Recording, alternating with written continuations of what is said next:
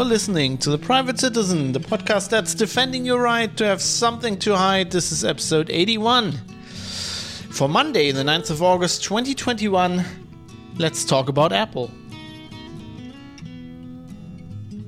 Hello, everybody. Welcome to the show. My name is Fab. I'm your host. As usual, I'm coming to you live from the city of Düsseldorf in Germany, this time on a Monday. Um, nice to have you along um, on a Monday because, well, normally I release the show on Wednesday, um, but you know, uh, i have a, my second vaccine shot scheduled for tomorrow, and the first one knocked me out for three days. So, uh, and I did the same thing there. I wisely recorded an episode on Monday and put it out on Monday. Um, which saved me from dropping an episode that, you know, dropping a recording and uh, missing an episode that week. Um, so I thought, let's do this again. Um, so here we are. We have to talk about Apple um, because everybody wants me to talk about Apple, apparently. Um, it, there's been a big, yeah, I think you can call it a shitstorm like last week uh, with some news of new uh, features in iOS that Apple wants to roll out, and uh, everybody, and by everybody, I mean my uh, IT security uh, privacy bubble um, has been completely up in arms, but it has hit the mainstream press, and I think it's a topic um, interested uh, that everybody will be interested in, uh, especially if you're listening to the show. Uh, you certainly will be. Um, I don't think it will come if you have been listening to me talking about what I think about the world on a podcast for a while, then this won't come as a surprise to you. But I guess you know it's it's new, so we definitely definitely have to talk about this. And I'm gonna roll in some other, not only the thing that caused the shitstorm, but some other news that you know some other stuff that Apple's done recently.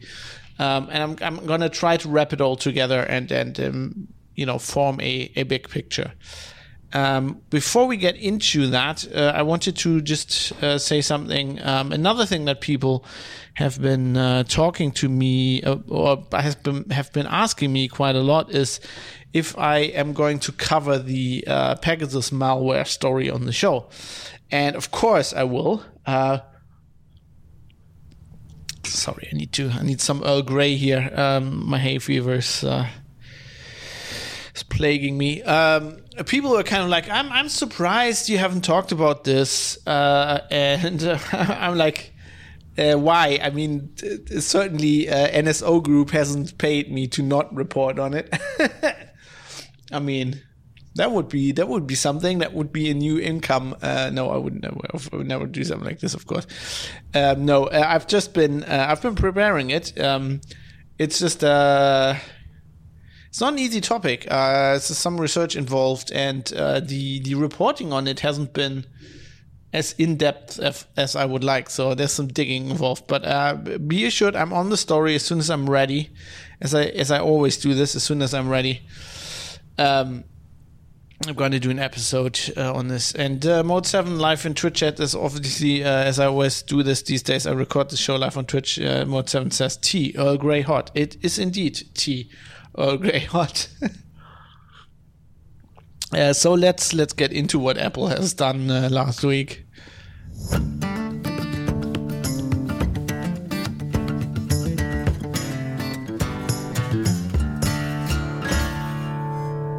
So basically, uh, Apple has caused a bit of a bit of a stir, a bit of a shitstorm, uh, mostly among like I- IT sec and privacy oriented people. Um, with two features they want to roll out uh, in iOS 15, which is going to hit later this year, um, that have basically have to do with porn. In ca- one case, um, presumably legal nude images, uh, and in the other case, uh, illegal material like child pornography. Now, anybody who's been paying attention and anybody who's been listening to this show um, can't be surprised by this. Um, I've talked before uh, on the EU's uh, regulatory steps to basically try to enable or even enforce, make platform um, providers of internet platforms search their platforms for child pornography. I mean, this is something I talked about um, in the upload filter discussion, where we, you know, we're talking about algorithms scanning what you upload to sites uh, because of copyright related issues. Uh, but this is obviously technology. The same technology can be used for something like this.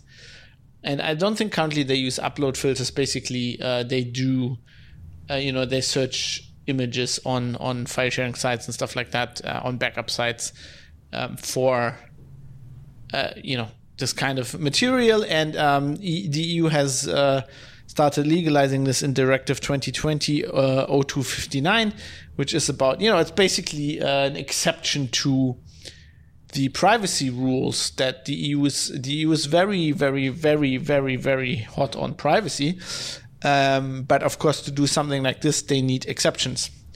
And I've I've discussed this uh, a, an iteration of this uh, in episode seventy six, where the German government basically uh, wants to um, or announced plans that they want to legislate operating system makers like Apple and Microsoft um, to do this stuff in their operating systems. Um, and so, so what we're seeing here from Apple is basically this. Uh, one one of the features is the the, um, the one I'm talking about first. It's basically an implementation of this, an implementation of stuff that we've seen before that we know um, lawmakers want and um, so, so the first of the new features that Apple has announced uh, is um, a uh, system by which they will scan all photos uploaded into iCloud, uh, into iCloud uh, for known child abuse material, and um, if they detect such material, they will presumably report this to local and or federal authorities, depending on you know where you reside and whatever. Um, this is done by a system that is not new. Uh, there's a database that the federal government in the U.S. has, and there's probably I know there's a same there's a certain there's a, a similar database in Germany that the BKA, the federal police, has. That is basically hashes of um, known child porn and you know um, young adult uh, you know uh, underage porn and uh, so they, they have hashes of all these images and they uh, are just gonna compare like if you upload a, a, picture to icloud they're gonna generate a hash for that picture and then they com- compare that to the blacklist um, Mode 7 says we should call these anti features. Yeah, from a user perspective, there certainly are anti features, right? Nobody wants this um, well, there you know there are some users who might be talked into by the let's let's call it what it is government propaganda that you know child porn is bad and we need to fight this um, and they then think this is a good idea. Still it's an anti-feature because it's not something that does actually does anything for them right? Uh, presumably it does nothing on their machine because you would think that people like that don't have child porn in their icloud. Um, but yeah, so that is that is not um, that surprising. And uh, while it was attacked by uh, lots of privacy conscious people and you know um, interest groups and stuff, the thing that actually ca- caused the shitstorm in the IT security um, community is the second feature, which is Apple said that they will um, scan photos that are included in iMessage chats locally on each phone. And of course, iMessage is end to end encrypted. So um, basically, they're scanning encrypted messages. Technically, they don't because um, they scan it on this on the device before it's encrypted. Um, which is, you know, we, we talked about this before. This is how do you defeat end to end encryption if you have that access. Um, and so this they will they will scan these pictures for nudity. And if the phone has parental protection features enabled, then the user, who's presumably underage, um, will have all images that include nudity automatically blurred. And they have to click on them and request uh, that they c- can see them. Um, at which point they will get a message that says something like, it's okay not to look at this image. Um, this is to me, I mean, I don't have kids. I've said this often, I don't have kids.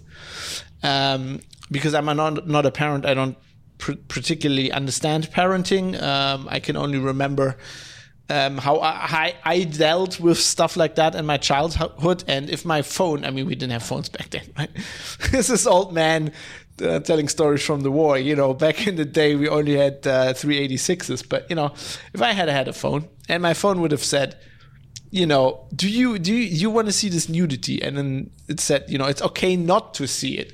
That is like the dumbest, like, which, what child? You can't possibly be that protected growing up that you go, yeah, all right. it's, it's, okay not to. I don't. I don't want to see this picture of a naked girl. Um, come on, right? We're presumably talking teenagers here, right?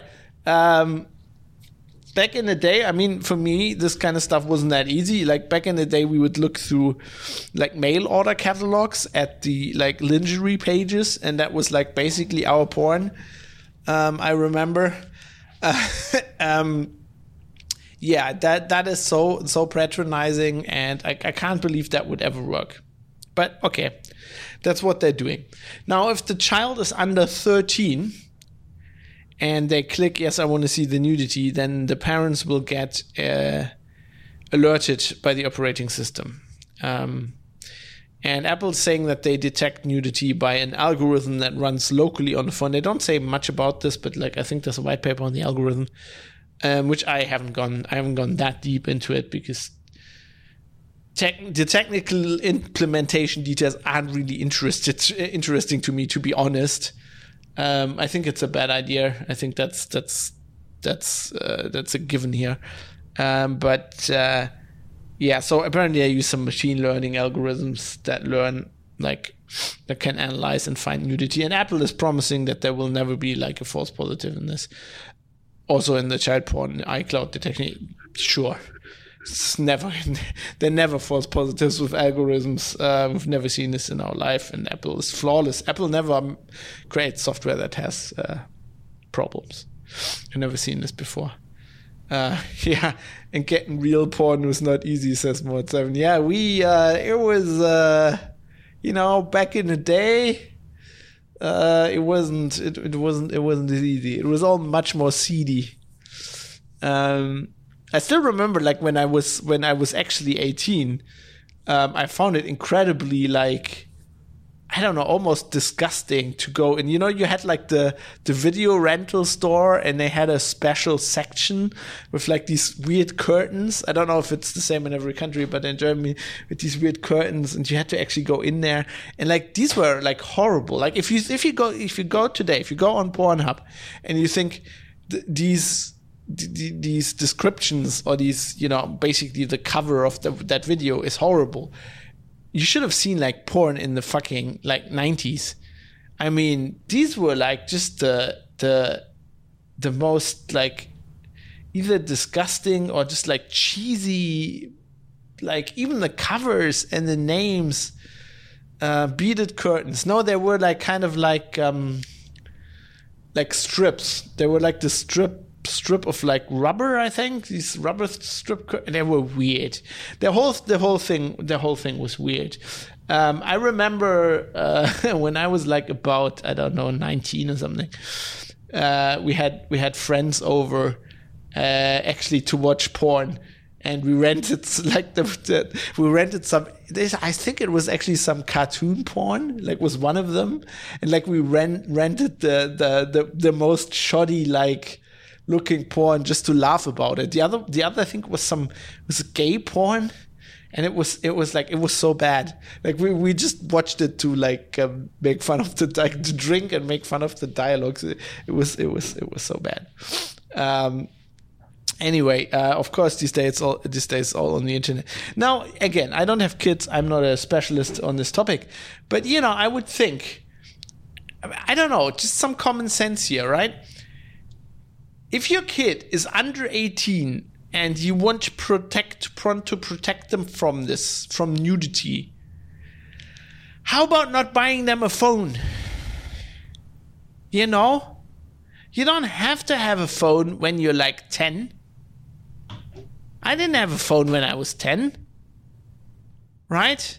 We didn't it is not like oh my god i can't reach my child uh how will I know if they are say like just ask some somebody who did their parenting in the 80s, right? Or whatever. Like you don't fucking I mean I I understand like the social pressure and um but like I mean, maybe it was just like my parents. I mean, I certainly didn't have everything. Like, I was an only child. My parents, I, I, you know, they weren't exactly rich, but I grew up in, in very fortunate circumstances, right? Um, compared to other people I know um, who had, you know, their parents had more children or they just, or, or, they didn't have enough money or like not as much money as my parents who were both working uh, or both. Uh, and like, but even I didn't certainly didn't get everything right. Uh, you know, everybody had a Game Boy, and I didn't get a Game Boy for ages. Um, I didn't get a Nintendo console like a you know N64 or whatever for ages. Uh, I remember actually had to like save money on that, and then, like you know, I didn't get everything everybody had. Like, what is it with this social pressure where like every kid needs like you're making these problems for yourself right? How about you only uh, buy your kid a phone when you are ready to sit down with them and explain to them the things that they will see on this phone? How about that? Just just an idea.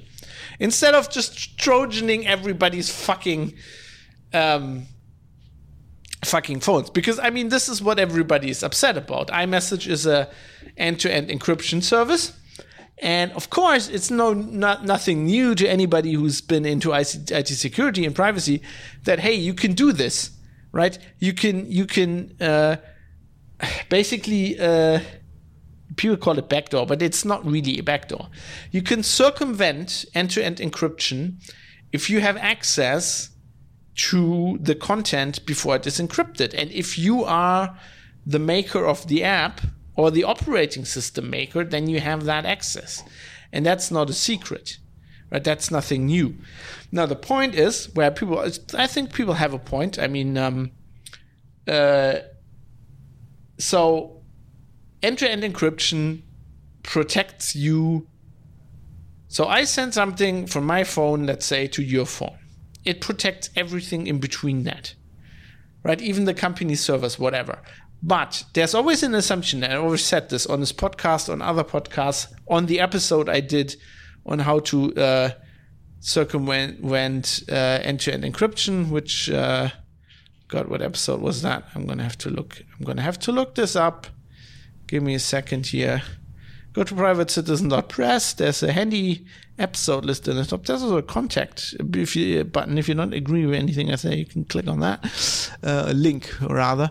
Uh, but if you go to the episode list, uh, what are we looking at? Uh, and to oh, okay, sorry, my Windows is obviously telling me that that wasn't found, but I found the episode anyway. Episode thirty-two: How to Hack End-to-End Encryption, where basically explain how the police did it. But you know, um, the assumption with end-to-end encryption is that you trust the operating system and you trust the app creator.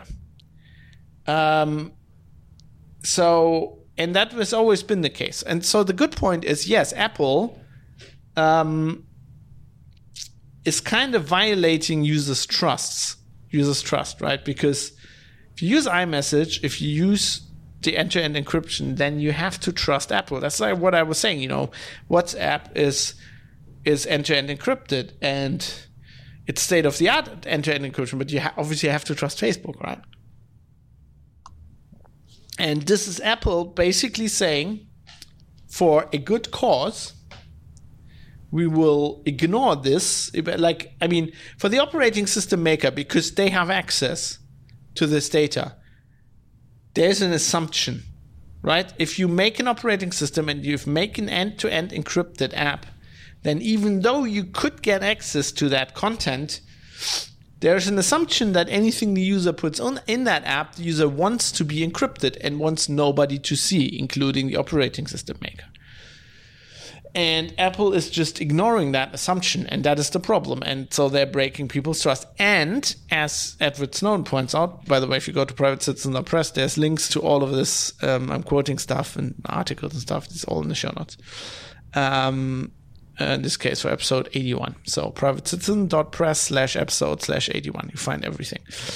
Um, so as Edward Snowden points out, Apple is essentially establishing uh, a surveillance infrastructure here that might in the future be used by, you know, intelligence services, repressive governments, whatever, to look for incriminating materials. Because, I mean, we've certainly seen this in the past with uh, IT technology, IT technology, information technology, technology, with IT, uh, or generally with technology, but especially with you know computers and digital stuff. Um, they introduce a feature like this, and it's always child porn first.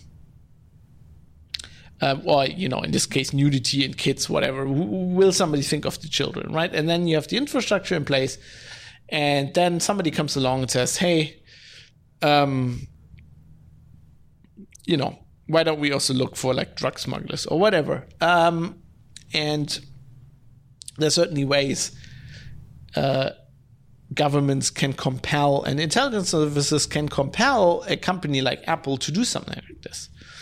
And this, if that company wants to have a legitimate defense against that, the only way is to say we can't, like we can't implement such a feature, we can't break this end-to-end encryption, we can't go around it. Um, and now they're basically told the world we can and we will. And that is a problem, and that is also you know a dangerous precedent, as you know some people like uh, Matthew Green uh, from Johns. I see Johns Hopkins, I think. Uh, he's a famous, relatively famous cryptographer. Um, where's he? Where's he? Where's he at? Yeah, does he? He's at Johns Hopkins. Anyway, um, as Matthew Green points out, um, this is a precedent, right? Um, uh, he says, uh, reg- regardless, regardless of what Apple's long term plans are, they've sent a very clear signal. In their very influential opinion, it is safe to build systems that scan users' phones for prohibited content. That That's the message they're sending to governments, competing services, China, you. And, and then he, of course, asks, where, where will it end, right? They start with child porn, like, what's, what's, what's it doing next, right? Um, and right because in this case in imessage case of course they're looking at content shared with others. But you know they're doing the same thing basically on imessage which is like your private backups.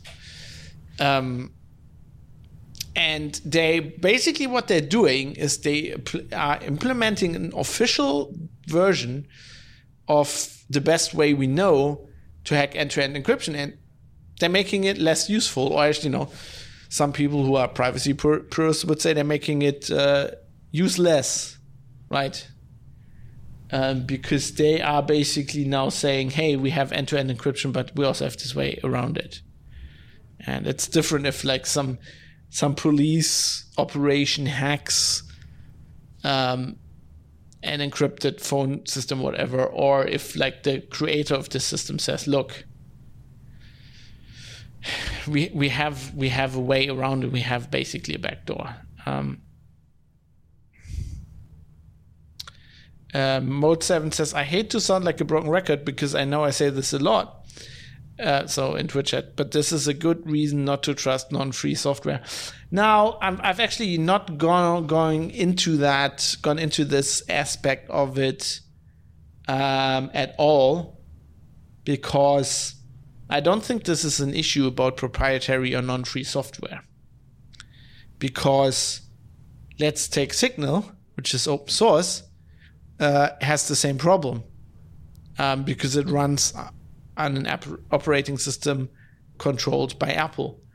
And now you could say, okay, what we need is an open source operating system, right? I mean, this is like what the purists always say: we need, we need everything open, free software. You know, Stallman. We need free software BIOS. We need everything free software. Um, that is this kind of missing the point, though, right? It's this is not about code. This is not about the freedoms the user has with the code this is about what makers of software um, think is um, is okay, right? And you could you could let let's say let's take a very unrealistic uh, scenario here, let's say Ubuntu phone would have taken off and had millions of users, and it's like an open source phone platform, right? Um, if Mark Shuttleworth is for some reason convinced that doing this kind of thing is good, uh, they will implement it. You're in the same problem. You're in the same situation. Okay, now the argument is yes, you could fork, but like you know, phone a phone operating system that it's an ecosystem. It's not about the software. The reason not well not completely about the software the, or just the end user software right?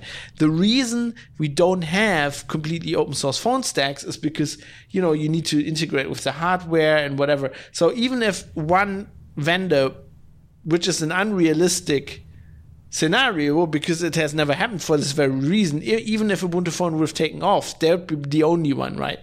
They'd be they'd be the ones getting the, the drivers and they get hardware they get their specific hardware made in china and somehow got the maker of the hardware to to interoperate with them right?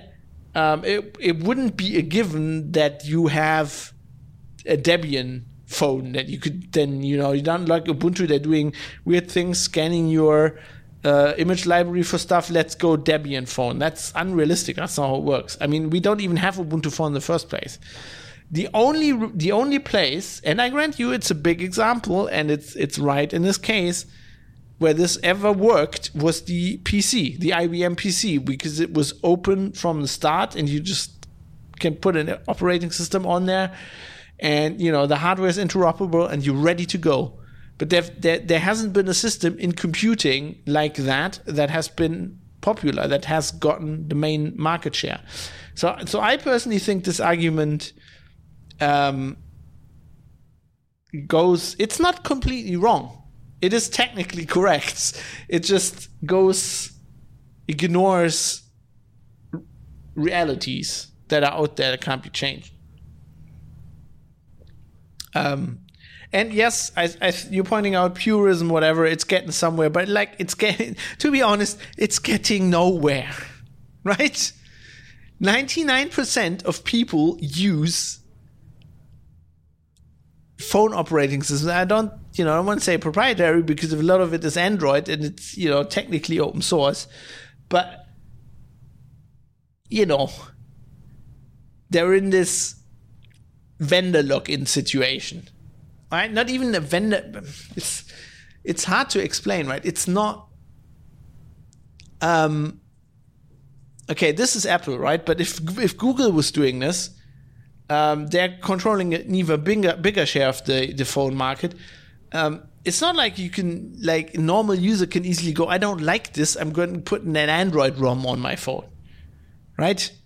Um, they would tie this in Google. If Google did this, they would like they do everything right now. They would tie it into the the the Google Play services, and they would go. If you want to use the Google Play services, uh, you have to opt into this uh, us checking your images and as as you know probably from people who've you know if, if you've seen with the whole uh, Huawei thing if you can't use Google Play services you're fucking dead in the market. Um, it's you know it's it's I would it's not specifically vendor lock-in and it's technically open source but i don't know. I don't have a specific term for it but i think you understand what i mean. Um, it is hard to explain and discuss and that is also one reason it's hard to avoid SESMO 7 yeah it's like um, it's it's it's a gray area right it doesn't it's it's not clear cut it's not like hey we got open source we're happy right because like android as as you know people like you know I used to do podcasts um, uh, and talk to people like Brad, Bradley Kuhn uh, from um, the Software Freedom Conservancy. Like like they will point out that Android isn't completely open source, right? It's not completely open source down to the hardware, and this is what causes all these problems. But um, like I I actually think open source is not the solution to this because um, this is a this is a problem of politicians. I think I don't think this is about Apple. I'm going to get to that later. I'm kind of derailing this a bit, but I think Mode Seven is. I, th- I, I like this feedback, right? I like this live feedback. I think this is a valid point, and I think you're not the only one um, when people listen to this on the podcast, there will be people who have the same questions and the same arguments. So I, I think it's worth discussing. Um, but um, I think it isn't about this isn't about Apple. Um, this is Apple doing something they think is good, right? That policy makers, lawmakers want, that people are convinced um, is a good thing to do, and that is the actual problem. Um, because in a in a in the, the the real world isn't perfect, right? So we will never have completely an open source stack somewhere. We'll, be, we'll always be at the mercy of somebody, right? It doesn't have to be um, a company, right? Open source, oh, like in this case, we're at the mercy of Apple and we have to trust Apple. But you know, in if I use Signal, I have to trust some key developers there. And what am I going to do if they they say like if Moxie Marlinspike goes, yeah, checking for child porn is a good idea. We we should like implement the same thing. Like, what am I going to do? Right? You say you use a different messenger app. Yeah, right. Because I can just switch messenger. It's hard enough to get people to use Signal from like WhatsApp. You know, um, it's there's always this kind of like it's kind of like soft lock-in, right? Messengers have this a lot, um, and you're always at the mercy of somebody. Um, it's like uh, it's like Mastodon, right? Mastodon was uh, the Fediverse. I'm going to do an episode on this. It's been on the to-do list for ages. But like, you know, it's been touted as, yeah, it's like decentral. It's great. It's like there's no censorship, right? Uh, and, and then there was a point where the Mastodon developers said, hey, uh, I don't know, what, what was that Gab? Some social network. I think Alex Jones was involved. Like, I'm not I'm not saying anybody should like interoperate with that platform, right? But they were kind of like a Mastodon fork, and they were interoperable with the Fediverse. And then the the Mastodon people were like, "Nah, nah, we are progressive. Like, I don't know, we don't like the political direction this network is taking, so we're cutting them off. Like, we're killing interoperability there." And you will always have that. Yes, you can use then, then so, oh, it's open source. You can use another Fediverse client. Yeah, but like fucking, I've set up this server, right? I've done all this work. I've, I've, and now I'm just going to switch to another client. Like you always have these problems. Like there's there's stickiness involved there, um, and I think because of that, um, attacking it with with such means that saying, okay, we need open source, we need distributed things yes, you're solving you're solving certain problems by going open source. You're solving certain problems by having distributed services, but they don't they're not a silver bullet, right? And the problem in this case, which I'm going to try to explain now, um, isn't Apple. Um, just let me finish with this whole um, uh, first point about um, about the way they um, uh, they're circumventing like end-to-end encryption and also like the hashing algorithm they use um, for for the iCloud thing, right? Um, it's like Apple's promising that it's gonna have no false positives, whatever, because false positives would be really horrible, right? You have a, like an innocent photo that is just like a photo of I don't know a cat in in your iCloud. You upload to your iCloud and the Apple algorithm goes, "That's child porn," and you get like reported to the fucking FBI, and the next thing you know is like, "Mr. Scherschel, Mr. Scherschel, open the door, open the door. This is Special Agent fucking John McMulder or whatever, um, right? They, you don't want that, um, but like that algorithm is going to be reverse engineered." and it's going to be manipulated. I mean, you can make you can you can do like these what they're called. God, um, God, I'm to click on this link and figure uh, adversarial attacks. Right, you can do these adversarial attacks. A famous example is like you put a, a a sticker that doesn't look like anything. It's just like a weird square. It's like weird squares, weird colors. You put that on a stop sign, right? And that makes a Tesla not recognize the stop sign and blow through the stop sign and potentially kill the driver or whatever. Um, like you can do that. There's been lots of attacks that have been documented like this. So you can do this. These are attacks you can do against like you know machine learning um, uh, reinforced like uh, heuristic virus scanners, for example. Right? You can you can make them generate false positives. Um, make them not recognize actual viruses, make them DDoS them, whatever. Um, so we know that they will be able. Somebody will come up with something to do this, right? To do this to this algorithm, and you know, next thing you know is this, some innocent photo uh, that you can you can take a photo that you can manipulate, um, which you know just looks like it's like a meme or whatever. It looks totally innocent. It's a photo of a cute cat, but like if the Apple algorithm goes hashes it, it's gonna come up with like a child porn hash, right? So you can you can send that photo to somebody and they're like, oh, this is cute. I'm going to save this to my iCloud. Bam. Next thing you know, you get a phone call from the FBI. I don't know. Do, does the FBI actually call you or do they always turn up in person? I, have this image that they never call you, that you just turn up like, you know, this Crown Vic royal rolls up and like two guys in, in, in, uh, in, in very uh, federal looking suits, like come up, traipsing up your front lawn. I guess in Germany it would be the BK Im- immediately, and they'll uh, cuff you, and uh, yeah. Or you know, Apple's saying they have a they have a manual review process, so probably it's not going to go to the FBI, but probably your um, family pictures I will end up getting reviewed by some minimum wage intern in Croatia um, which is what Apple calls a manual review process because that's where they outsource that kind of stuff, which you know isn't isn't as dramatic, but it's also it's something you don't want. You, you, you know, this is a private backup. Presumably, you want these images to be private. People don't want that. Um, also, uh, I mean, do we actually have to mention? I think we have to, but like, let's let's keep this short. I mean, it, it should be understood to anybody who listens to the show. Um, that this system is is going completely uh, attacking the wrong target, right? This is not gonna impact anybody who makes like their living producing child pornography, right? They have that fucking database already, right?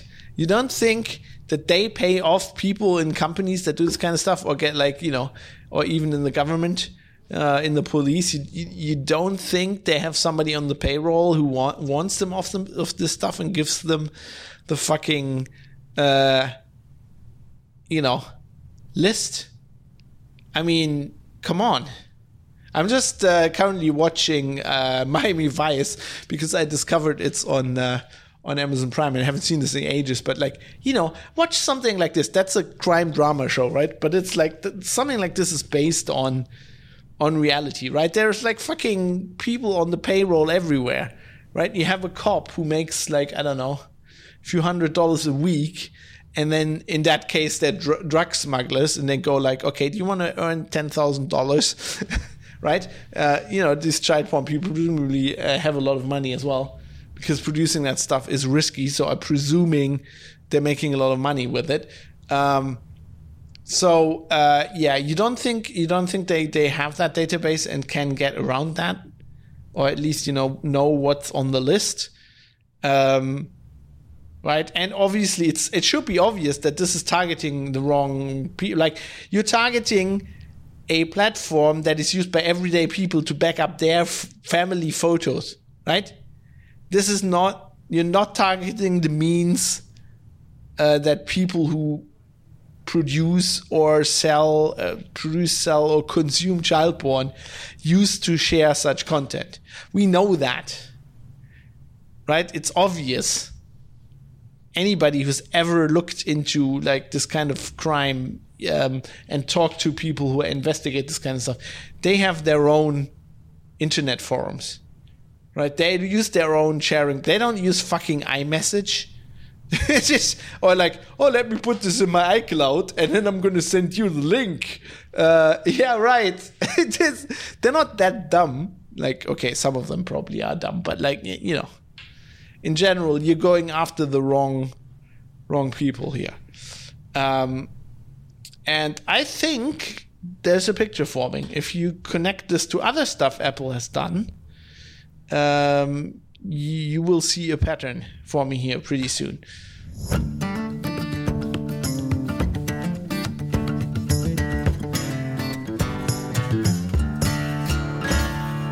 Um, for example, there's a feature that you might have noticed uh, was released in iOS 14.5. So if you use an iOS device, uh, if you use an app for the first time, there's now this message that pops up where the app asks you um, for your consent to share uh, or to basically track you across uh, other apps on the device or websites in the browser, whatever. And everybody clicks, no, I don't want that.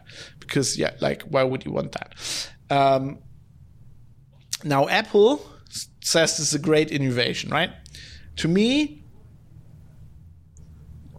I saw that and I was like, why didn't this, why didn't Apple implement this the moment the GDPR came into effect? Because this seems to me like, I mean, that's what every fucking website does, right?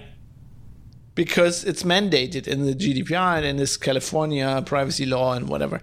Uh, so they're just like doing what they're legally required to do, is what I that's what I think. Um, now, Apple PR claims as a huge success uh, from Apple Insider, which is basically uh, an unpaid mouthpiece for Apple PR, as far as I can understand.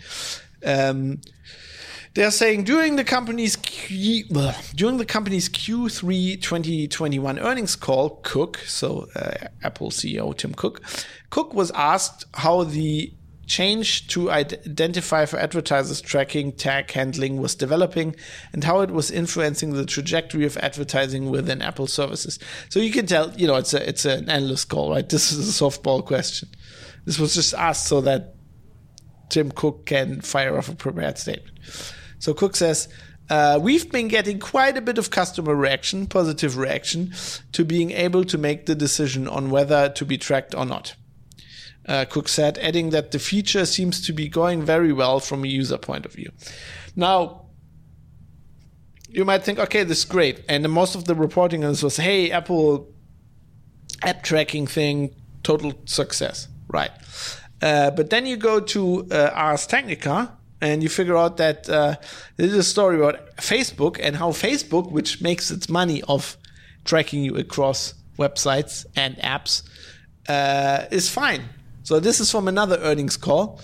Uh, Facebook's original public predictions about app tracking transparency about app tracking transparency's effect were apocalyptic.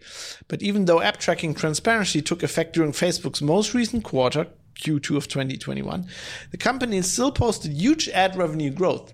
Facebook's revenue, which is largely driven by the kinds of advertising that Apple's iOS change undermines, grew 56% year over year in Q2, beating investor expect expectations.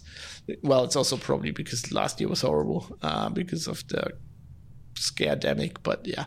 Uh, the company had 1.9 billion daily active users and 2.9 billion monthly active users. It earned $10.12 of revenue per user on average. Uh, data on user opt in rates for tracking has varied quite a bit. Some firms put the figure at just 4%, but others placed opt in rates as high as around 30%. The rate likely depends on the app in question. In any case, users who opt in are definitely not in not the majority. Most users are declining to be tracked when prompted. And each user who does is worth a lot less money to Facebook, which makes much of its money leveraging users uh, data to charge advertisers money to micro target users and others with similar attributes. But you know they're still making huge revenue, so it doesn't doesn't seem to have affected them that badly. Um, now, here's what I think. What? Let's ask this question. What if Apple didn't implement this because they have your privacy uh, at heart? Uh, why, maybe they did this like okay. My one reason, of course, is I think because of the privacy laws in the EU. Uh, but what if there's also a mot- motivation for Apple, which is you know notoriously bad at uh, you know getting traction for its online services and uh, has never managed to become a big player in the ad business? Um, what if they want to gain an advantage over their competitors? Um, so this is from the same Ars Technica story, uh, which actually at the end of this paragraph says this very thing. Today, Zuckerberg is dedicating, so Facebook CEO Mark Zuckerberg, today Zuckerberg is dedicating much of his time to describing his vision for the metaverse, which he has identified as the new direction for the company. He has described his vision as putting a mixed reality layer on our lives through which people can interact and socialize with one another virtually in new ways while crossing geographic barriers. But Apple executives have also outlined a somewhat similar long term vision, albeit with a very different approach. And here comes the kicker. By forcing Facebook to play different ad, to ba- play by different ad targeting rules, Apple has strengthened its position strengthened its position against the social media company in any coming battle over future mixed reality computing landscape. What if a big reason for Apple to implement this kind of app, you know, thing wasn't only okay, complying with EU rules, but like it's it's a competitive advantage for them because they're not as good at tracking people and giving them advertising. That is not their core business because they're shit at it. Um, so they can hurt Facebook and to some degree Microsoft, who's getting into this stuff more, um, and and other companies like that, um, by you know restricting this kind of stuff. So could it be that they're doing that because of that? You know, that they're just using, oh, we are a privacy centric company as a cover to basically change the playing field and tilt it in their favor. That's what I think. But there's also another change that they uh, that they recently announced um, that I think makes this even clearer.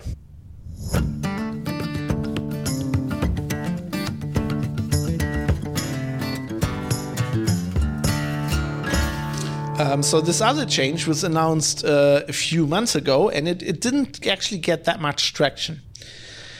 Um, it was certainly covered in like um, advertising marketing circles because they were they're worried about this. But um, I think well they should be worried about it because it fucks with their business. But like I think from a privacy standpoint, it's hilarious. So Apple says it's a privacy feature. Keep that in mind. Um, and it sounds good on the face of it, right? They they are fighting tracking pixels in emails. Um, now I know I'm going to do a. I've promised this. I'm going to do an email privacy episode in the future, but in case you're not aware of this, and I'm if you listen to the podcast, you probably are, but you know might get new listeners. Um, so I want to explain this really quickly. So most emails that are sent, especially emails from companies, almost all of them are HTML emails. And if you have your uh, email client set up to read HTML emails, which pretty much everybody has, um, and not to block images from external sources, which few people do, um, because you know then you that those HTML emails are in many cases not usable. Um, then you um, are being tracked by a very simple way um, there's a way the how the the sender of the email will basically put a one uh, pixel big image, uh, transparent image, uh, in into the email. You don't see that image, right?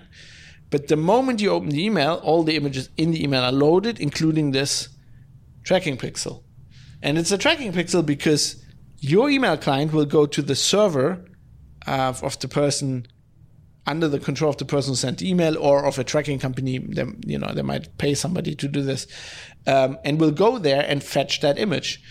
And uh, you know, uh, HTTP connections work in such a way that you know your client goes, "Hey, I'm Fab. My IP address is I don't know, ten point two point six point eight one.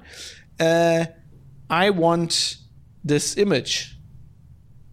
And so the uh, the the server knows that you opened the email, and they know your IP address, and they can presumably use that to track you. Especially if they do this with lots of emails, you know they they know what kind of emails you get, um, and they can then target you for advertising. now Apple's fighting that, which you know, on the face of it, is a good thing. Um, so um, as uh, who is this Forbes as Forbes describes this, um, or Forbes describes this as follows. As follows. I can't talk. I need more Earl Grey. I'm running out of Earl Grey. Stat. I need more Earl Grey. Somebody run to the replicator for me. Um, At its WWDC this month, on the Apple Developer Conference, Apple announced a new feature aimed at stopping email senders from gathering critical pieces of data about email recipients. Specifically, the Apple Mail privacy protection, set to roll out this fall with iOS 15. Okay, so this isn't live yet. Um, I should have said that before. Um, allows users to block email senders like publishers, retailers, and more from detecting when they open an email, among other things. The change has many email senders and ad servers in panic for year, and that servers as in uh, people, not the, not the servers, not the actual for years, email open rates have been the de facto standard for measuring campaign success and user engagement, and for monitoring. This is this is this is Forbes. Wait, I need my Forbes voice.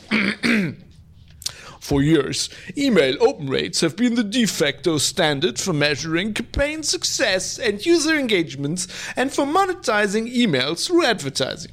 Not only are open rates a primary KPI, they don't explain KPIs. KPI is a, a, a key, what's that again? It's a fucking marketing term. Uh, uh, uh, management term, key performance indicators. Uh, not only are open rates a primary KPI, but most email advertising vendors operate on a CPM or cost per impression model. Explain that, that's nice. Uh, which means brands pay publishers to get paid, get paid based on how many recipients see the ad. If you can't track opens, you can't track ad views, which means CPM based performance metrics will be null, null and void. Uh, interestingly, Apple is actually um, making it so that all the email. So it looks like every email uh, gets opened.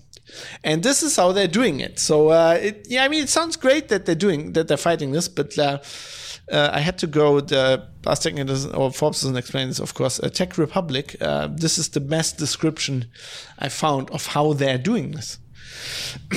Mail privacy protection download. Oh, I need more Earl Grey. Jesus. Um, mail privacy protection downloads remote content in the background by default.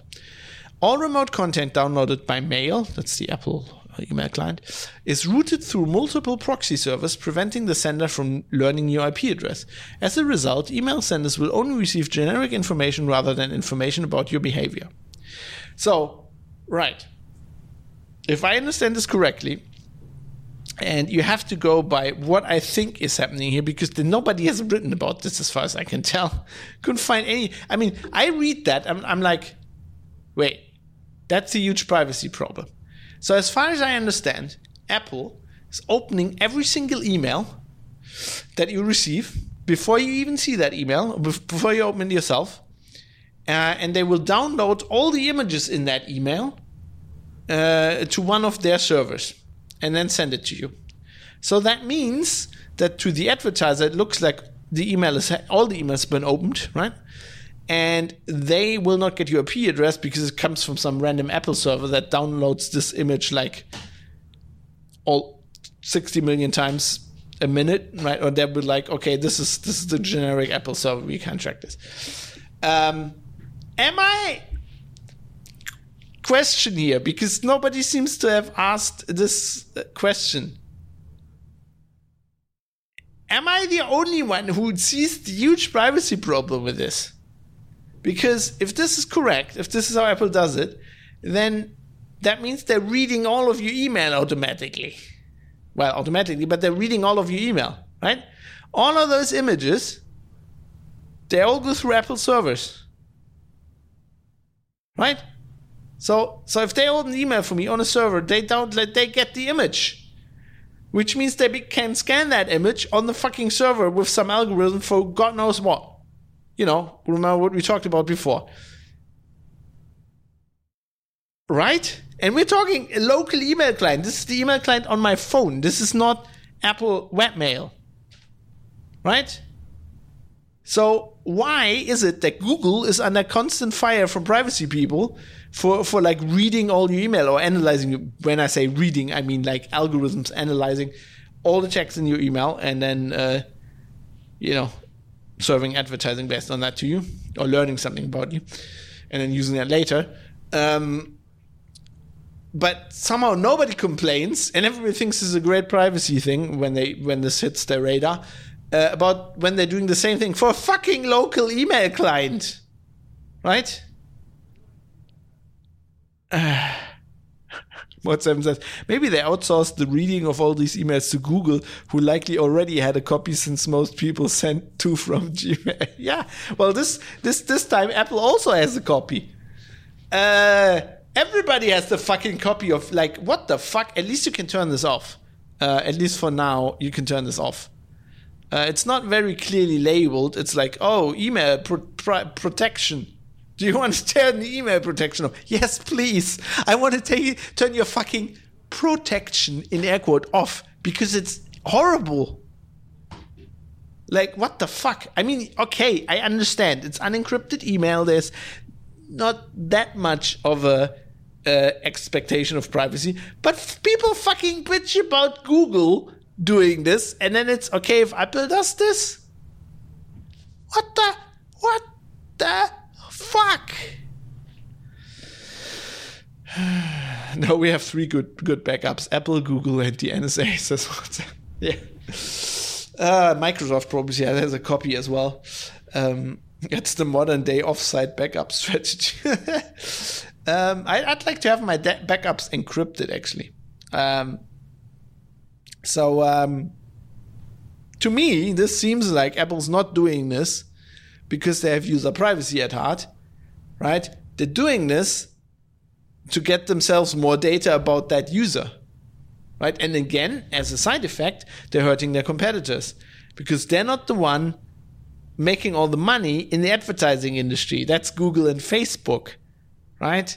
So they can fucking stick it to them while they themselves get the information. Like it would have been, wouldn't like, am I dumb? Like maybe I'm dumb.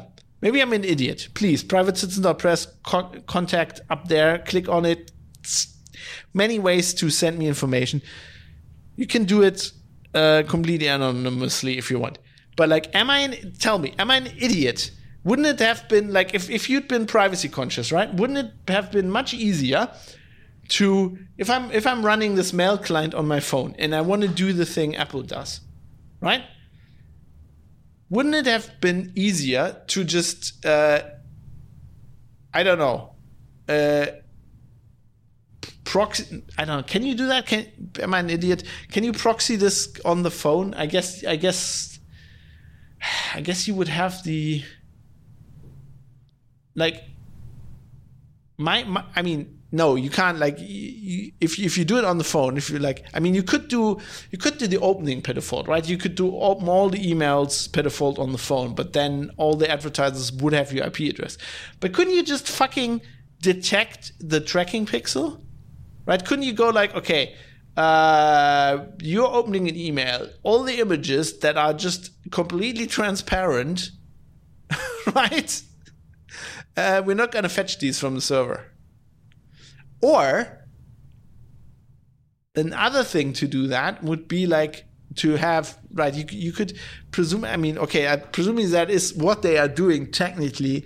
They just fetch an image once uh, hash it put it on the server and then if your phone wants it opens it on the apple server.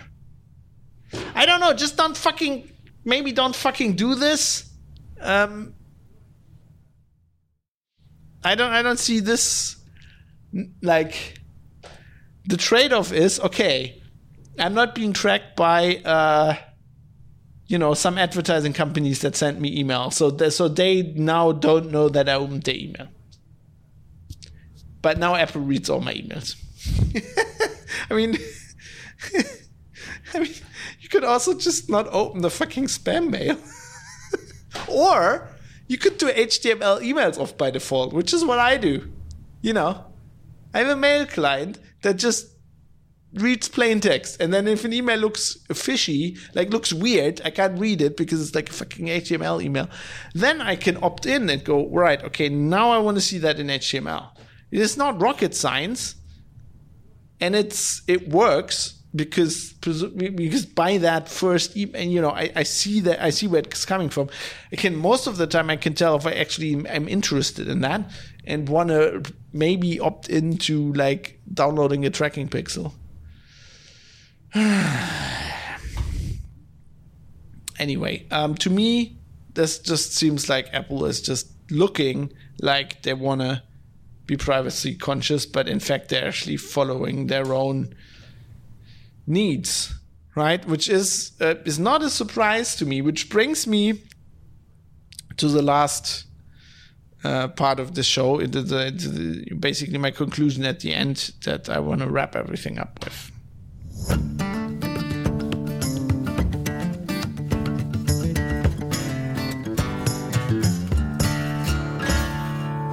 So to me, this is all not very surprising that Apple's doing this. Um, I've I've said something for at least ten years now, and I've gotten a lot of flack from it from Apple fanboys. But I've said this a lot for a long time. Apple is just a company like any other company, right? Companies don't have ethics, they don't have morals, they don't care about you. Companies don't have your best interest at heart. They might say that in PR, you know, press releases, but no, what they do is they do what their leadership thinks is bad for the company, and that's it. And Apple is a company like every other, right? All the stuff about like being privacy focused, whatever, that's just it's propaganda. It's PR.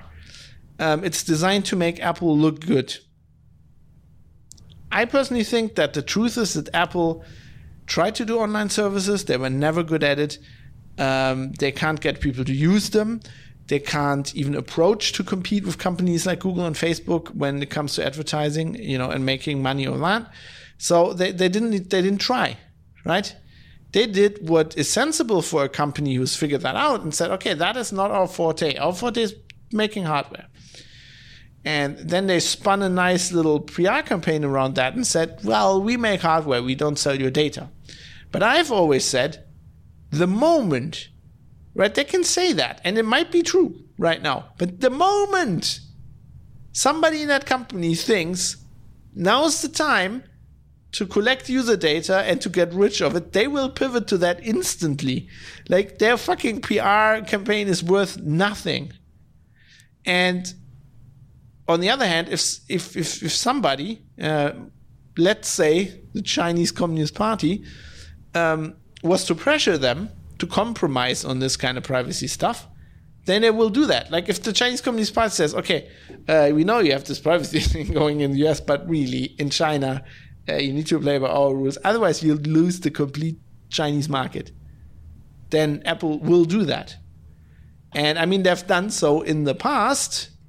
Um, as you know, for example, uh, Signal is not available in the uh, App Store in China anymore because presumably the Chinese government said, "No, Apple, we don't want that." So this is not something I'm making up, right? This is something that actually happens. And um, to me personally, um, Terrestrius Jim's already on the uh, chat here on the Orville uh, mode uh, in, enabled. Maybe the next thing they will try to sell us is automated facial recognition of all pictures, of course, only to make sure that no terrorists or child molesters are lurking in the background um, everything for our safety. I think iOS already does that, don't they? Um, I think that it does it locally on the device, but like you know, I mean, they already sold us everybody. Like they already sold everybody universal facial recognition, right? I always thought, okay, with all of this, I still buy Apple devices, right? because I know that Apple's just another company. And I've had the I've had iPhones. I had a lot of Android phones at uh, you know for a period, but I had the first iPhone.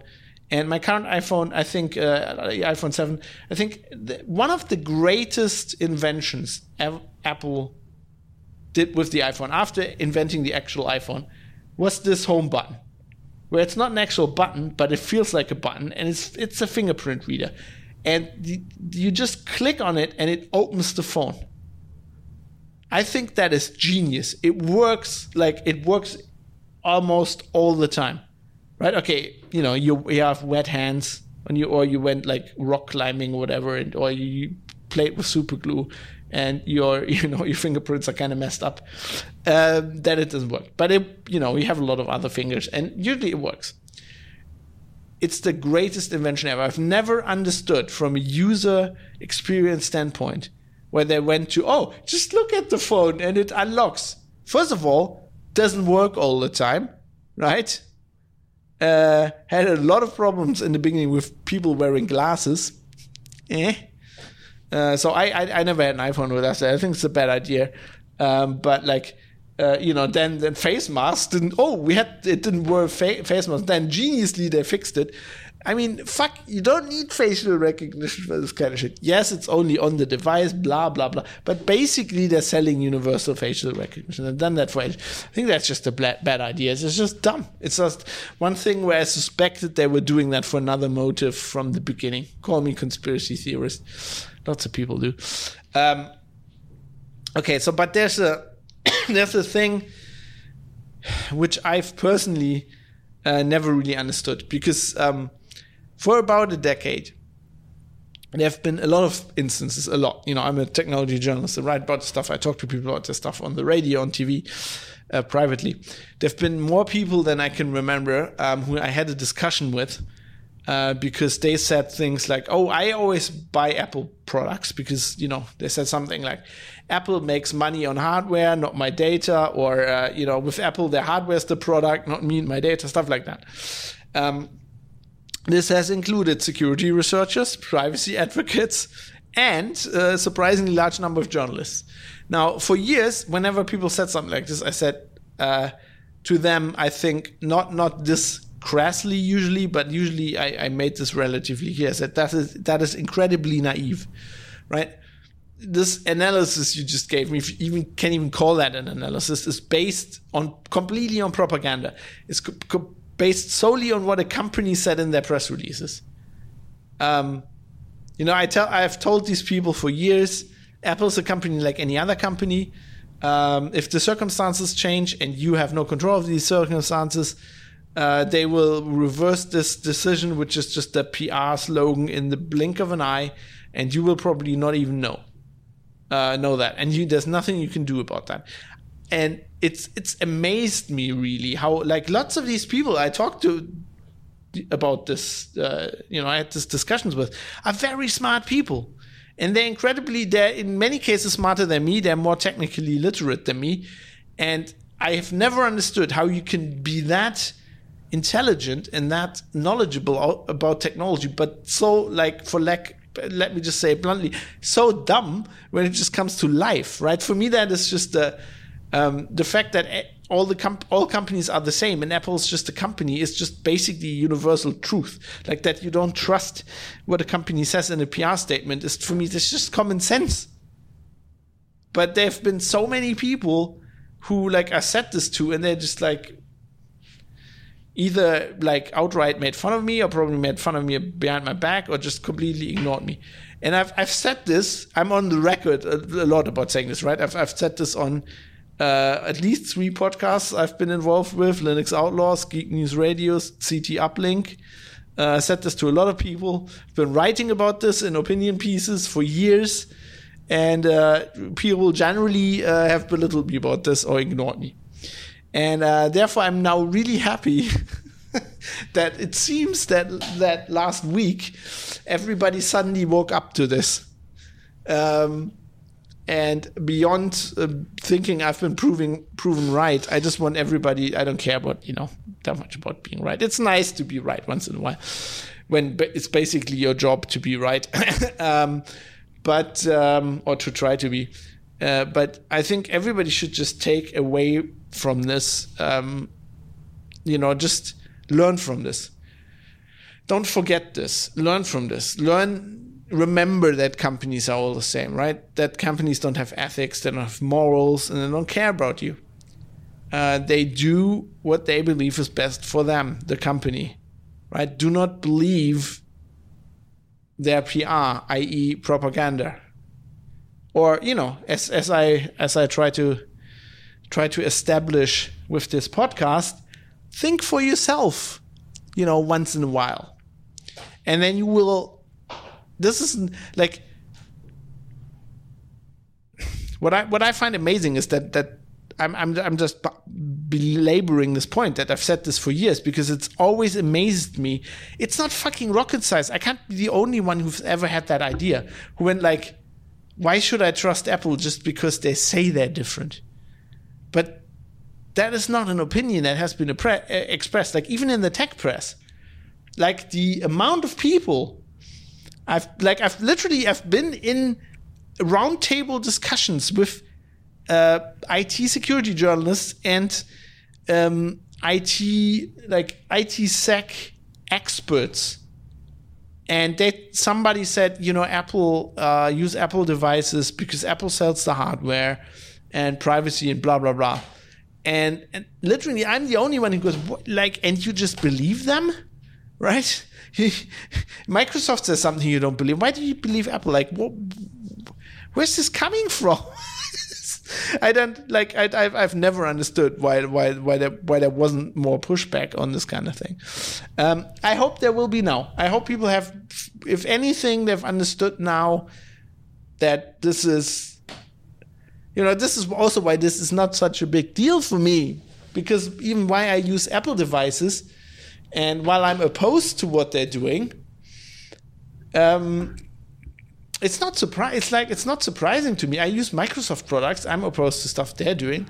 Um, I'm I'm aware of the fact that you know companies like Microsoft and Facebook uh, are not my friends when it comes to privacy. I use their products, but I have to think about using them, and I have to think about what I'm doing and you know Datensparsamkeit and what what I'm uploading and stuff like that. Um, so why would it be different with Apple? I, have never understood this. Apple's just sexier than Microsoft and people dig it, says time. Yeah, I, I understand that. That's why I have an iPhone, because it's a sexier device. Right? But that doesn't mean I have I have to trust them. like I don't that that leap. I think it's uh, it's it's it's one of the problems is like this this this this group camp mentality that we've often spoken spoken about on the on the podcast as well. You know, like Team Red, Team Blue. It's the same. Like your your your Team PlayStation or your Team Xbox, and then once you've bought into that ecosystem, you spend so much money to buy this device, you kind of defend it, right? And um, even IT security people don't go like, yeah, I, I know there's I know there's problems with this device but I like it better than the Android. Right? They have to have this. They have to build this picture of themselves that they're always like do the IT sec thing, and that's why they bought an iPhone. It's like buying a fancy sports car. You will defend that purchase. Yeah. Um, but like you know, I I I, I own a Moto Guzzi, right? I love that motorbike. I love that company. I love Moto Guzzi. I've, I've loved them ever since like my driving instructor had one. And um, but that doesn't mean like I've I've ridden 77,000 kilometers on that bike. But that doesn't mean I don't tell people that there are shit like aspects of owning a Moto Guzzi, right? The fucking transmission falling apart after 60,000 kilometers was a, you know, it, it, cost me like two and a half thousand euros to fix. That's, uh, that's just incredibly shit. That shouldn't happen, right? Having, having a speedometer where like basically it rains and then the next day it's fucked up from the inside because it's a fucking Italian motorcycle and they didn't design it to withstand rain is shit. I still love that bike, right? But like when somebody asks me, that's a lovely bike, right? Should I buy a Moto Guzzi? I go, it's a lovely bike. You've got lots of emotions with it, but I tell them these things. Like, why wouldn't I? I always say, you know, Moto Guzzi's slogan is basically it's an Italian motorcycle, right? It is uh, it is pure emotion. And I go, yeah, it is. Like it's riding that thing is lovely. It's pure emotion. But when your transmission falls apart after 60,000 kilometers, you fucking hate it. But guess what? Hate is also an emotion. so yeah, it's um, I know, I know it's uh, I'm I'm probably not the rule. Many people are like this, but I think that's that's what, it comes down to here. Um, which is just uh, just just I mean at, at some point it's just human, but still. Um, yeah, I don't. I hope from now on, when I say things like Apple's just another company, people will like, I get it. I get it now. I hope we all like. In case you probably listen to this and you're like, I, why are you telling me this, Fab? I, I feel like you uh, or whatever. But if you don't, uh, you know, contact email, please. Um, but uh, private citizen not press. But still, it's. Uh, I, I, I hope everybody learned something from it. Also, you know, you might be having this this discussion with people, and I'm, you know, one of the reasons I'm doing this is I'm giving you ammunition you can use in that discussion. anyway, uh, I've talked about the feedback. Let's get into the feedback. We had an uh, speaking about discussions. We had an interesting discussion happening in the Matrix room. So let's uh, about last about the previous episode, uh, episode eighty. So let's get into that.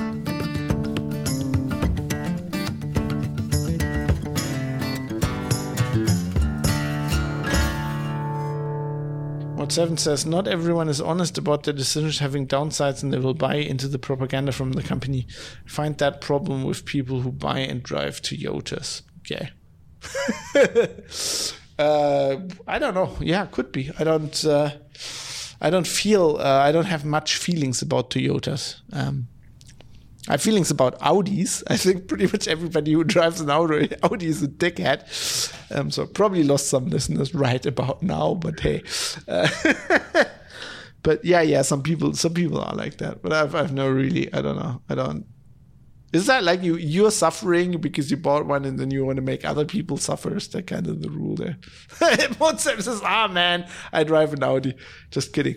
Actually, uh, I know of at least one listener to the podcast who drives an Audi, possibly two. But uh, I'm not to say that they're probably really nice Audi drivers, but like I, uh, uh, when I'm out on the road, especially on a motorcycle, I uh, I must at least here in Germany, um, I feel the um, the the dickhead ratio uh, with Audi drivers is a lot higher. And actually, I'm not the only one. I went once. Was this on the Grand Tour? I think Clarkson said one, said this on the Grand Tour. Uh, he was like, they were like testing an Audi, and he's like, the problem is that all Audi drivers are dickheads. And then I think, uh, I think Hammond said, isn't that BMW drivers? And then Clarkson was like, no, no, no. It used to be BMW like in the 80s and 90s. Now it's Audi, and I completely agree with him. It used to be BMW. Now it's now it's all the Audi drivers. There are the problem they're worse than Apple. no, I'm just joking. Um, usually I find it, it is people who drive full size pickups that are not so courteous, courteous, courteous. Um, that could be a local thing. Uh, downtown Düsseldorf, there's not many people driving full size. Usually I, I think they're cool. Like the only um, there, there, are few, just digressing here, but I just think this is, I guess, a good discussion. Um, usually, um, like in the last few years, there's been a an uptick of Dodge, or I think they're not Dodge Rams anymore, right? The the huge Ram pickups, or in Australia we uh, call them a Ute.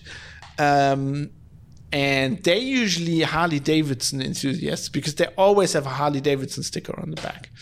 So I think they're buying the Rams because Harleys are notorious for breaking down. I don't think they're that bad anymore these days either. Like Guzzi's were notorious for breaking down as well. I have, I have to say this Goodsey is very reliable aside from like the transmission crapping out, but like they're not no screws flying off and shit like that. Like back in the day, but like you know to keep the uh, to keep the joke going, they're all like fat boy, old fat boy owners, and they need like a vehicle that they just can, like when they break down, they just phone the wife, and the wife takes the Dodge Ram down, and they just put the Harley in the back and then drive home. That's what that's what I picture whenever I see like a Ram with a with a Harley sticker. Um, courteous, I, courteous. I, I think I spelled that wrong. No, I think you spelled that correctly. Anyway, I was talking about the feedback. So in our Matrix room, we had a little discussion. So uh, Yevgeny Yevgeny Kuznetsov um, says about episode 80. Okay, I'm gonna I'm gonna read this all out with like the replies from another listener and then the, the reply to the reply from Yevgeny and I'm to try to hold back, and then I'm to say what I think about this. So Evgeny says, uh, funny how you first mentioned in the episode proper that one of the issues with the internet is that country borders and jurisdictions don't necessarily apply. And then in the feedback part, explain how YouTube violated your rights as a German journalist and should be held liable by the German law. As much as I sympathize uh, with your case in this particular situation, I can't help thinking that I'm actually extremely glad YouTube doesn't always exactly follow the Russian regulations, the Chinese regu- regulations, the Turkish regulations, etc. For me living in Russia, the fact that YouTube tends to ignore a big part of Russian authorities' demands, however perfectly legal those might be here in Moscow, is definitely a welcome thing that comes at the cost of YouTube not giving a flying fuck about German regulations either, I guess. I mean, in Russia, saying that same sex marriage relationships are not entirely bad is usually considered by the courts to be, quote, gay propaganda, end quote, which is actually illegal and punished by law. Some goes for the recreational drug use, euthanasia, anti clericalism, etc., etc. Not even mentioning critics of the powers that be. Uh, by the Russian law, YouTube should be banning all of that. I'm glad it doesn't. By the Russian law, YouTube is absolutely not allowed to ban Russian officials, especially when they say things like, quote, gay people should get mental treatment or be better be executed on site, end quote. Yet that's exactly what YouTube does. I'd rather they did, because I think the stupidity and morality of our public persons should be visible to anyone who cares to watch. But I see how it can be viewed as beneficial too. So then you say YouTube should do this and that and shouldn't do that or the other because Grundgesetz. My gut re- reaction is fuck no. Abiding by the local regulations is not a good th- idea. No, no, no. To which Georges, another producer uh, of the podcast, uh, replied, Interesting point of view. In Russia's case, though, I wouldn't be surprised if YouTube's policies on purpose more liberal in your country, as it helps maintain the narrative of the US government that everything ruled by your president must be evil. So maybe they're just trying to influence the Russian people with YouTube's YouTube's woke content instead of being just as author- authoritarian as your government. Uh, to which Yevgeny then replied, "Could well be." Um, in fact, that's what our authorities constantly say. YouTube, Facebook, Twitter, etc., actively promote pro American and anti Russian, well, anti Putin, but Putin equals Russia, and there can be no Russia without Putin, or so our head of the parliament says, narrative. I find that entirely possible. In China's and Russia's cases, as opposed to Germany, admittedly, there are local alternatives. We have RuTube They actually didn't know. That. We have we have RuTube. Uh, on on RuTube, uh, we we listen we listen to hard hard bass the whole time, man. Yeah. Goddamn Ruskies! I have to check out RuTube. It's gonna be hilarious. We have RuTube for videos and VK for Facebook. Those suck. Um, that's VKontakte. Those suck, and very few people voluntarily use them. But hey, it's entirely possible for the Russian authorities to actively ban YouTube, Facebook, etc. Same ways Chinese the Chinese did years ago. Russia has successfully banned LinkedIn several years ago, so there's an example. Who needs Google when there's Yandex that doesn't sell your data, only gives it to the FSB for free? The problem is, this enforcement of the local jurisdiction does not, in my opinion, benefit end users in a way thinkable, nor does it benefit the internet as a whole or humankind as a species. Now, Yevgeny, I uh, appreciate that you wrote uh, in, and of course, I always uh, welcome feedback, even if it's well, especially if it's critical of the show. I think these are um, valid points, I would say, from your point of view. from your point of view in Russia, I completely understand them. I do think, um, uh, I do think you, um, I, I, I don't want to say made a mistake because it's not so much a mistake, but in my analysis, what you are basically doing is you're saying let me put this bluntly, the Russian laws are shit. So I'm happy Facebook doesn't enforce them. Right? And from your point of view, that is completely understandable. But, you know, from a point of view of somebody who lives in a country where I think the laws are much more reasonable and, in fact, are important, you know, like our, constitution's protections of journalists and what they have to say, I think, yes, they should be enforced. Um, I mean, of course, I think you misunderstood me because you say uh, first you first mentioned the episode proper that one of the issues with the internet is that country borders and jurisdictions don't necessarily apply.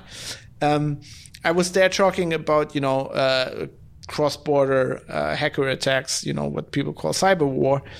Um, I don't think jurisdictions don't apply, right? There have been successful cases where uh, you know criminals like carders and ransomware people uh, have uh, attacked businesses and and people in Europe, in Germany, for example, and um, the German police has been able to uh, reach across borders and you know get you know, for example, the Ukraine's. Uh, uh, police uh, and government's help and arrest people in the country and actually get them extradited um, or you know have them prosecuted there there. Um, yes, of course, that doesn't really work so much with Russia, but you know that's I, I don't think like I don't think jurisdictions don't apply, and I think they should apply. Um, I think if you think the local Russian laws are shit, then the answer shouldn't be nobody, no internet company should enforce local laws the answer should be you need to do something to fix your laws. I understand that that is hard and that you can't do that as a person. Um, and I'm not. I'm. I'm just saying, your from. I think, from my point of view, your perspective on this is wrong. Um, you you have shitty laws, and and you basically probably came to the conclusion that there's no way you can change them, and you don't move from your country, which I can completely understand um, and I don't want you to. Um, but like you then draw the conclusion that because of that, companies shouldn't enforce the laws they operate in. Yes, I, if Facebook, I don't care if they're a US company, they make money in Germany. They make money from German companies who give them money for advertising that they serve to Germans. And that means they should comply with German laws.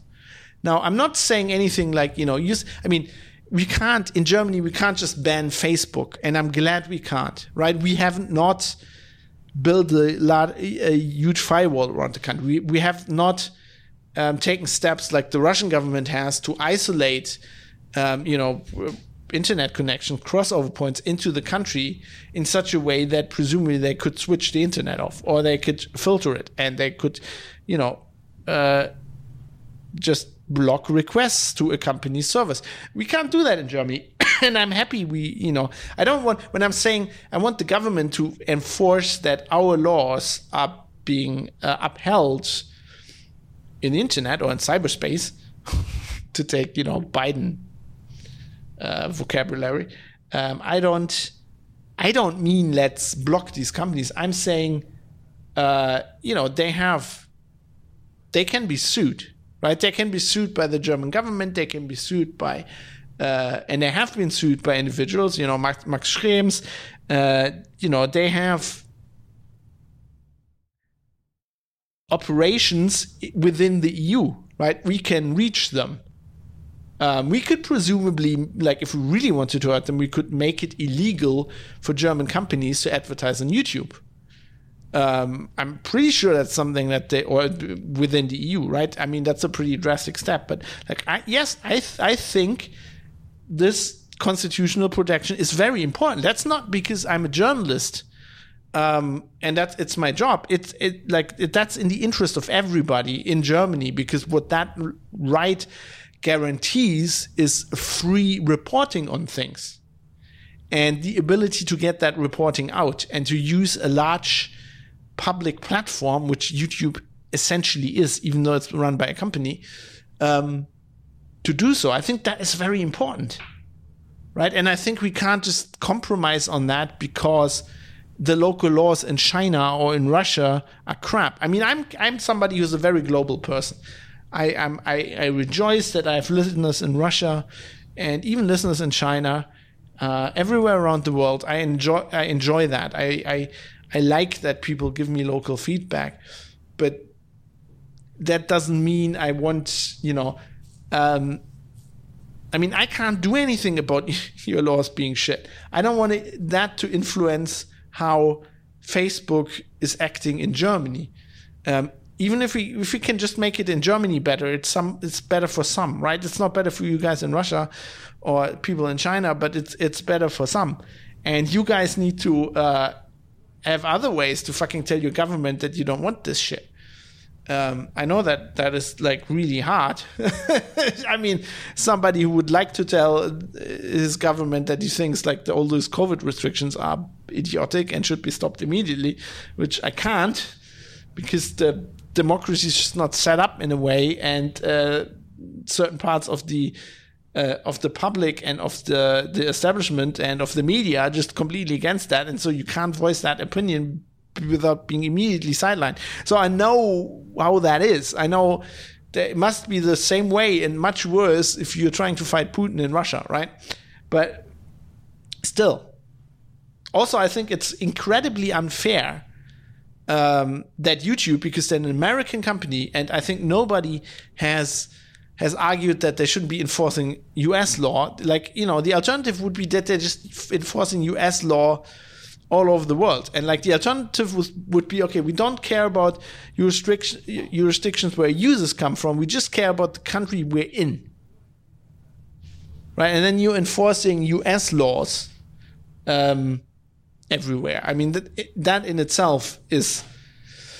Uh, not my idea of justice, but also uh, it will lead to a you know to basically uh, the, version of offshore banking where just uh, you have some little state where they basically have no uh, enforcement over digital stuff, and then every uh, company is just headquartered in Trinidad and Tobago, and they can do whatever they want, and Bob's your uncle.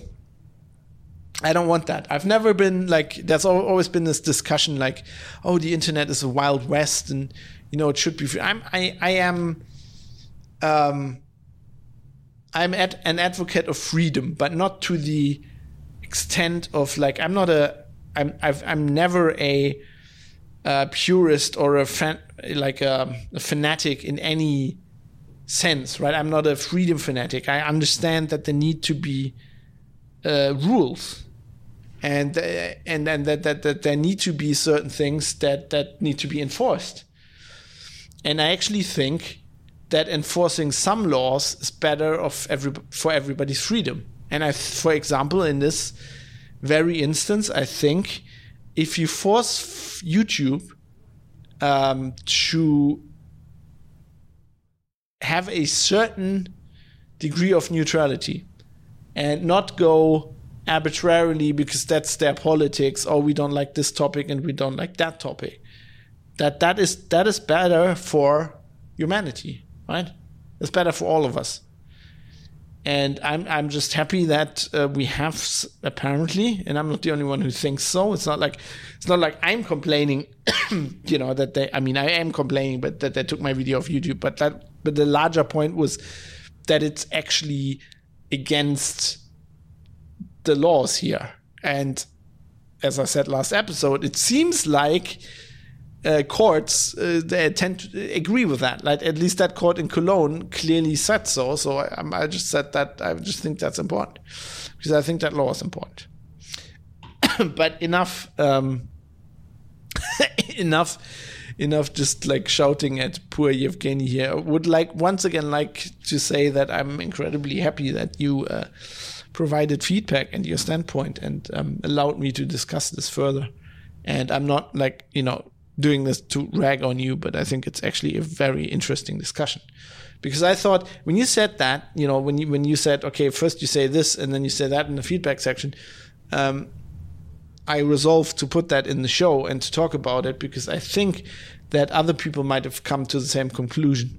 Right? They might have listened to the show and come to the same conclusion as you and said, well, this doesn't really make any sense. He doesn't want to be like they're like cross border and like no really local jurisdiction, and then now he wants to enforce the Grundgesetz. So uh, I also think you know that's a valid point bringing that up, and I wanted to make my thoughts clear on that, and I hope I, I hope I uh, at least I don't know succeeded a little bit. so uh, thanks again uh, for writing in Yevgeny, and also you know Georges who uh, you know, basically made this a discussion um, in our matrix, matrix room. I uh, I enjoyed that a lot.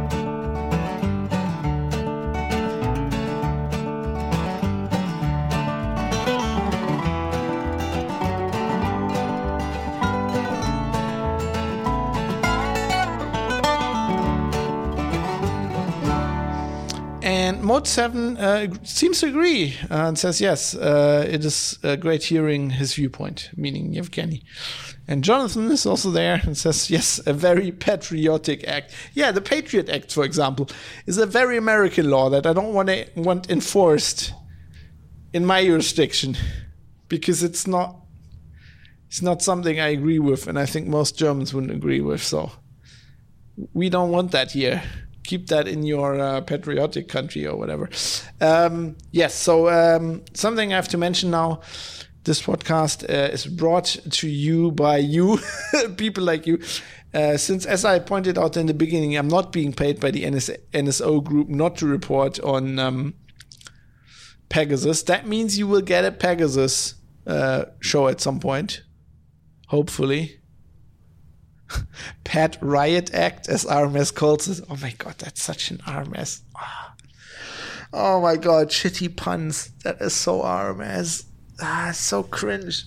Anyway, yes. So uh, the people that make this possible uh, are the people like you.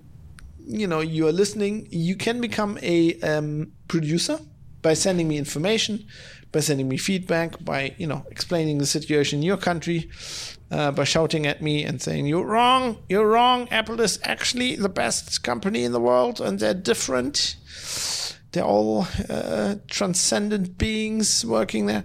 Whatever. Um, you can, you know, you that that makes you a producer, and I uh, appreciate that.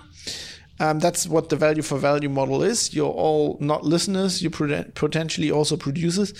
But that also has the flip side that you're responsible for kind of keeping the show on the air. So if you want that, you know, you can think about maybe, I don't know, I'm receiving this for free. Maybe it has some value. If you think it has, um, please go to the show notes, privatecitizen.press. There are many ways you can help out. You can pitch in, you can become a patron on Patreon, or you can, you know, use PayPal and uh, contribute via producers at Fab Industries. That's the email address, producers at fab.industries. Or you could become a Twitch subscriber. I mean, you can you can watch the show when I record it live on Twitch anyway. Uh, you can be in chat, you can hang out. But if you're a subscriber, you're also helping out the show. And uh, this is the point where I think everybody's done that. So first of all, uh, all the people who pitched in via Patreon and PayPal, those people are Georges, who was uh, active in that discussion earlier. Georges, Steve Hose, Butterbeans, Jonathan M. Heathy, who's in Twitch chat, Michael Malm Jensen, Dave, uh, 1i11g, Michael Small, Jackie Plage, Philip Klostermann, Vlad, Jaroslav Lichtblau, IKN, Kai Sears, Bennett Piata, Fadi Mansour, Joe Poser, Dirk Didi, Tobias, Mode 7, is also in Twitch chat, David Potter, Sandman616, Mika, Martin, Rodane the Insane, the Rodane the Insane, Rodane the Insane, Rizal, Avis, Mr. A- Amish, Dave Umrish, Drive Zero, Ricky M, Barry Williams, Jonathan Edwards, Cam, Philip, Captain Eckert, RJ Tracy, D, Rick Bragg, Robert Forster, Super User, and No Reply. And the people who have subscribed on Twitch and helped out the show in this way are Mike the Dane, Flash Gordo, Sandman616, Mod 7's unavailable, Epochsky, El Terrestris Jim is also in Twitch chat right now, Redeemer F, Galtaran, Bacon the Pork, and Jonathan MH underscore com. Thanks to all of you. And also thanks to Bytemark, who are a UK hosting company that providing the servers that I uh, host the audio files on and the bandwidth. And I couldn't do the show without them because if I paid for that, I'd be broke. So thanks to Bytemark at uh, bytemark.co.uk. And, and that's it for now, for today, for this show. I'll be back next week. If I don't have any vaccine side effects and I can manage, I might try to get another show out on Wednesday. But that's not a promise at this point. Let's leave it at that, and we'll we'll we'll see. Um, I would like to credit uh, Raul Cabezali, who came up with the, um, you know, uh, wrote and recorded the uh, theme song of this podcast called uh, Acoustic Roots. And then I'm going to play you out with a song uh, from Velvet Head featuring Easton. That's called uh, "Why Don't We Feel It." And let's let's hope that's going to be the theme theme tune to my vaccination, and I won't feel anything. Until then, you know, I don't know. Try to think for yourself once in a while, um, and then you'll you'll be ten years ahead of the curve, and all the IT security professionals. How about that? See you soon. Have a good one.